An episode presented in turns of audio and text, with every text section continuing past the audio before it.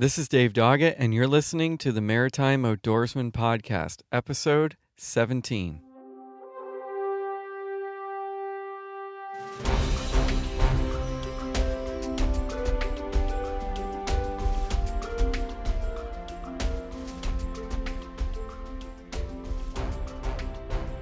Thanks for tuning in to another episode of the podcast. Before I get started with today's episode, I just want to touch on a bit of a sad note. Um, a good friend of mine and many, many other people here in the Maritimes, especially in the fishing world, the fly fishing world, uh, Eric Bayless uh, recently passed away. As of the time of this episode, um, I got word that he passed away on April 5th of 2016. Um, and Eric, of course, will be remembered fondly by members of the maritime angling community. Uh, he ran a business called Eric's Reel Shop. Uh, I know I had many reels uh, worked on there, and I know many other people who did as well. But Eric was a truly fantastic individual. Uh, he always had time for you. Um, he was an incredible master at his craft. He was an expert fly tyer. Uh, just an all around fantastic guy. So I just wanted to bring you up to speed on that and uh, say uh, farewell, Eric, and uh, hopefully we'll be fishing together on the big pond someday uh, down the road. On this episode of the podcast, we're going to be talking with another good friend of mine. I have a lot of good friends from the angling community and the outdoor arena uh, in the maritime provinces in general, but uh, Mr. Tony Robinson. And Tony and I go way back um, to the point where I was just a young a young fella. Tony helped my father and I uh, become more involved in the angling community. Um, gave us some pointers early on, and uh, just really always a, a solid figure in the angling community for us. And a number of years ago, uh, Tony became infatuated with muskie fishing, and um, it's something that I have never been able to uh, to take part in directly myself, not yet anyway. Uh, but it's captivating, and uh, it's you know a, a big game fish that there is a significant sport fishery for here in the Maritimes now, most notably in the St. John River in New Brunswick. Uh, and I know Tony, pretty well every chance he gets, he is off and up to New Brunswick and he's on the St. John River in pursuit of the muskie, the mighty muskie. Uh, so we're going to chat with him here. And uh, I've been fortunate enough to uh, to pin him down for uh, for this podcast episode. And uh, so, anyway, here is the chat I had with Tony Robinson on muskie fishing in the Maritimes. All right, so I'm sitting with my longtime fishing friend Tony Robinson. How you doing? I'm doing absolutely great, David. Excellent. The uh, snow is finally all gone, and we're uh, we're ready to talk some fishing. Absolutely. I was thinking, you know, a year ago we were still sitting here with four foot snowbanks outside my office. So yeah, we're doing okay. We're definitely ahead of the game this year. So you know, we fished many species together before, and uh, we both rather enjoy the big game. A number of years ago, you know, you seemed to shift gears and disappear. I did. and uh, so you, you know, we're we're talking muskies today. I've I've never uh, had the pleasure of catching one yet, and you know, hopefully I will someday before too long. But I guess the first thing is a little bit of the history of the muskies in New Brunswick Sure. because this isn't something that's been around for very long. No, not not very long. It it originated really with a stocking that took place in Quebec, just above Edmundston, New Brunswick, back in the early '70s. A couple of stalkings took place. Quebec government, well, they had no need to advise everybody, but fish being fish, they swim where they can go. Uh, made their way over the border, and because Baker Lake, uh, those areas form the headwaters for the St. John River Right. and for the St. John and Allagash as it flows down through Maine. And uh, so the fish worked their way over from the Quebec border, and then they started down the river. Mm-hmm. And uh, you may recall yourself when we were doing bass tournaments back in the 90s, even, or in the 80s, but into the 90s, people started to catch what they thought were incredibly large pickerel Right. uh, in New Brunswick, which obviously turned out subsequently not to be pickerel. And the first confirmed uh, with some scientific data to it was uh, captured at the dam in 1988. Okay. So that was the first time they knew they had muskies down, and they had literally worked their way down, all the way down through the river. And now there's multiple year classes. We suspect probably all the way down through the whole chain, uh, at least as far as Gagetown, if not further, till they reach some point where salinity in the water would turn them back. So have they been, you know, accepted up there? There's probably been some issues with. Absolutely, some huge issues. Not not unlike actually, a lot of it put me in mind of when bass started becoming popular. Right. Smallmouth started becoming popular in Nova Scotia. Right. uh, invasive species, which which they are. There's Sure. no question about that. And um, and because not only they're an invasive species, they are the A level predator of freshwater fish. Right. Uh, having said that, uh, I'm not aware of any studies that. I mean, they will eat what they can get, as m- most fish will. Uh, but I'm not aware of any studies that support that they particularly target salmon. Much more likely to be after Right. perch, you know, Right. bullheads, suckers, things like Right. that. Yeah. Interesting. Um, and now you know there's uh there's an actual organization. So Muskies Canada. Yep. How long ago did did uh, did that chapter get set up? that happened fairly quickly. That uh, just by way of background, uh, my own interest. I'd always been interested. I'd fished muskie when I was a very young lad in Ontario, but going going Mm-hmm. Right. back longer than I care to remember. right. But back around 2006, I think it was 2005, Clark Rayner, who you would know, Mm-hmm. who's a well-known angler in, in New Brunswick. Clark was actually out pre-fishing for a bass tournament. The bass fishing was not going well at all, and he and his partner, I think it was Henry Arsenault, decided, well, fine, we'll go chase some muskies. And I think they caught three that day. Oh wow. And that sort of started it from there. And then uh, Clark and Henry set up a website Mm-hmm. called Muskies NB. Uh, and from that, Clark, Henry, myself, and a few others, we thought, well, maybe we should become a chapter of Muskies Canada because that is Right. the national voice for muskie fishing. So we are now the St. John River chapter of Muskies Canada, but we still use and welcome people to the Muskies NB site. It's still very active, and it's uh, it's our main form of communication between our chapter members. Oh, nice. Yeah. So do you guys have a pretty uh, loyal following up there? Yeah, we have a membership, an active membership of around 70, which, uh, uh, like that's most organizations, you have a strong good. core. Right. Mm-hmm. Actually, it's one of the largest larger chapters in Muskies Canada. Uh, You know, we have our standard core members, as does every organization, Mm-hmm. and then you have those that come and those that go over the course of a year. But we maintain around 70, so it's Right. not bad at all. No, that's not bad at all. And you guys have a few events throughout the season. we have what we call outings. We, we particularly stayed away from the word tournament. Right. We don't operate them like tournaments. Right. And though there are prizes involved, we don't want the focus to be on on, the, on the competition aspect. And actually, we run it in a very social way. We we uh, uh, have an outing. You'll go out. You'll fish in the morning. Uh, for example, you know, say somewhere like Woodstock, who you'd be familiar with. We you Yep. know we'll set up our tables on that right there. We'll fish in the morning. We actually come back in at noon hour Okay. uh, to meet our, our Muskies Canada requirements of chapter meetings. Mm-hmm. We come back in at noon hour. Your entry fee pays for a barbecue, so we have a barbecue at noon hour. Nice. Everybody has a chit chat. We have our chapter meeting, and then we go back out on the water again. Mm. And then we come back in in the late afternoon. So it works out very well. We have four of those outings a year. That sounds like a much more relaxed. Very collegial. outing. It's, it's it's nice. Yeah. Yeah. it's very enjoyable. Good. So, you know, I mean, I've I've caught my share of chain pickerel here in the Yeah. Maritimes, and for the most part, they're pretty easy to catch. Yeah. You know, and, and I've heard that muskies can be called one of these fish of ten thousand casts. Or twenty thousand. Or 20 or 30. Or for me, thirty thousand could be. They So, are.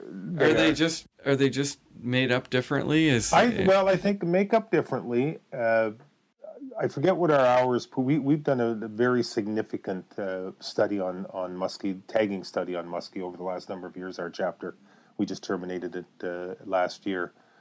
But you know, to to look at averages of 12, 13, 14, 15 hours of fishing per fish is certainly not unusual, depending on your body of water and and, and time of year. And I've, I reached the point I've said to many people I can get as excited now about getting a muskie back to the boat as I can about catching it. The uh, right? the thrill of watching a muskie follow a lure in because they're they're not very intimidated. You, you're so used to many fish. Right. As soon as they come up and see the hull of a boat, they're Right, gone. right. And I won't say muskie won't, but I've had them follow me in, follow me in, follow me in. They, you can stop the lure beside the boat, and they'll Mm-hmm. Just sit there and look at it from maybe you know three feet away. Mm-hmm. That's why you see muskie in the show, muskie anglers doing these figure eights. Figure that's eights, yeah. a- actually to induce them to strike. Yep. But I've had, you know, I've had great fun just watching them sitting there, maybe six inches below the surface, this large, large fish, just looking at your lure, Yeah. and then they just may slowly, a couple of swishes of the tail, and off they go. None of this mad, chaotic s- movement that you might see from other fish. Very relaxed. Right. Uh, great underwater shots of muskies just trolling, Yeah. coming along behind the propeller of your boat while you're trolling. Mm-hmm. Four or five inches away from the propeller, Just just, looking watching. at it, just wondering whether they're going to get it or not. So, they're, I find them a fascinating fish. But Yeah. if, if if you're an angler that does not like, if you're not a very patient angler, Right. Not for you. muskie may not be the thing for you. Right. I've I know I've seen that a similar thing with some larger chain pickerel. You know, Mm-hmm. they will come up by the boat, not too uh, deterred by if you're making noise in the boat or That's anything right, like that. Um, so, what size fish are we talking uh, if somebody's going to give this a try and they have the patience? Well, the, the the present New Brunswick record uh, is held by a friend of mine, Steve Eldridge, who lives in Nackawic. And I hope I have the figures right. I didn't bother checking before we talked, but I think I would be correct in saying 52 inches long, 48 pounds. that's a big fish. That is a big, big, big fish. Uh, markedly different from, uh, and this is have been a, has been of interest to musky anglers not only here but in other places. Markedly different in size uh, from o- from other fish uh, in other sorry in other parts of, of Canada and the northern U.S. Uh, we seem to have a very very heavy bulky fish here. You look at uh, if you look at fish, uh, a 50 inch fish uh, from, say, Georgian Bay or somewhere in Ontario, much slimmer, sleeker. They're always commenting about New Brunswick fish. They have so much body to them for their size, they do, for their length. do they have just different forage or Well, I think it's probably, I, I'm guessing it's ample forage base. I mean, almost unlimited supply. Mm, yeah, really, Um, virtually no pressure from angling. right? So uh, presumably muskie have it the way they want it, Yeah. and uh, but it is very very noticeable when you see photos of New Brunswick muskie compared to other parts. Noticeably chunkier They're. Yeah, they're, they're, and in fact, one study we're working on right now, our chapter, sort of an offshoot from our tagging study. There's there's formulas, of course, for uh, uh, uh, calculating fish weight without obviously using scales, right? Which they do have right. for muskie. We've always been fairly convinced that the formula does not apply to New Brunswick muskie. So that's one thing our chapter is working on right now is to try and find that correlation uh, Yeah. between length and girth as it would be to weight. right. specifically for New Brunswick muskie. Right. So very possible that someday there could be a world record Yeah, muskie. I would say it's definitely Yeah. definitely a possibility. yeah. Uh, we've seen a dearth of big fish, like fifty-inch fish, which is sort of a real guideline for muskies, as, Mm-hmm. Right. as is a four-pound smallmouth. like, Right. You know that. Um, haven't seen much of that in the last couple of years, Right. as many as we might have anticipated, and nobody really knows. I think the reason for that. Right. Um, but I suspect, as I think many do, they're still there. Oh, yeah. It's just a case of getting the right one Yeah. you know and and we did have one fish uh, uh, that we had some work done on a couple of years ago it actually died it was from Nackawic it was known as the Nackawic fatty and and it was just an obscene Oh, girth, yeah. girth for its length yeah so yes I would say there's definitely a possibility Okay. there yeah Fascinating. Uh, I mean, there's so much water up there. Well it is you know uh, yourself for all species yeah. of fish and that's one of the things you've noticed I don't think uh, though I know there has been concerns particularly from salmon anglers about the Mm-hmm. impact that muskie have Um, as again, I, I'm not aware of any reported studies that would Right. justify that. Uh, Right. With bass fishing, um, watching the tournament results, don't think there's been an adverse effect there. The only thing I, I've noticed myself, having you know obviously fished a number of tournaments, bass tournaments over the years in New Brunswick, is distribution of the bass where they've Right. changed. So there's certain spots you might have gone to 20 years ago Mm-hmm. and anticipated bass fishing. Right. You're much more likely to find a muskie sitting there now. Okay. The bass says Mother Nature does. The bass just went off and found somewhere else they liked. yeah. That's where they stay. The muskie moved Those in. spots I haven't found yet. Yeah, yeah, yeah. It sounds like they're uh, a very interesting fish, and worthy challenger. Um, I assume there's a lot of uh, trolling and casting going on. What what's the methods of choice? Depends on time of year. Like like most types of fishing, I would say start with casting. As the end of the year comes, you'll be into trolling. Okay. So uh, when you start your early fishing, as I say, Mhm. it'll be it'll be mainly casting, shallows, weeds, um, and it's uh, that's fairly formidable in itself. Oh, uh, yeah. The, uh, the the gear that you use for for for muskie, I mean, you're you're using seven seven and a half foot, possibly eight foot rods, Mm-hmm. quite stiff rods. You're Mhm. using big lures. Right. I mean, some of the lures you're throwing are 8, 9, 10, 12 inches Right.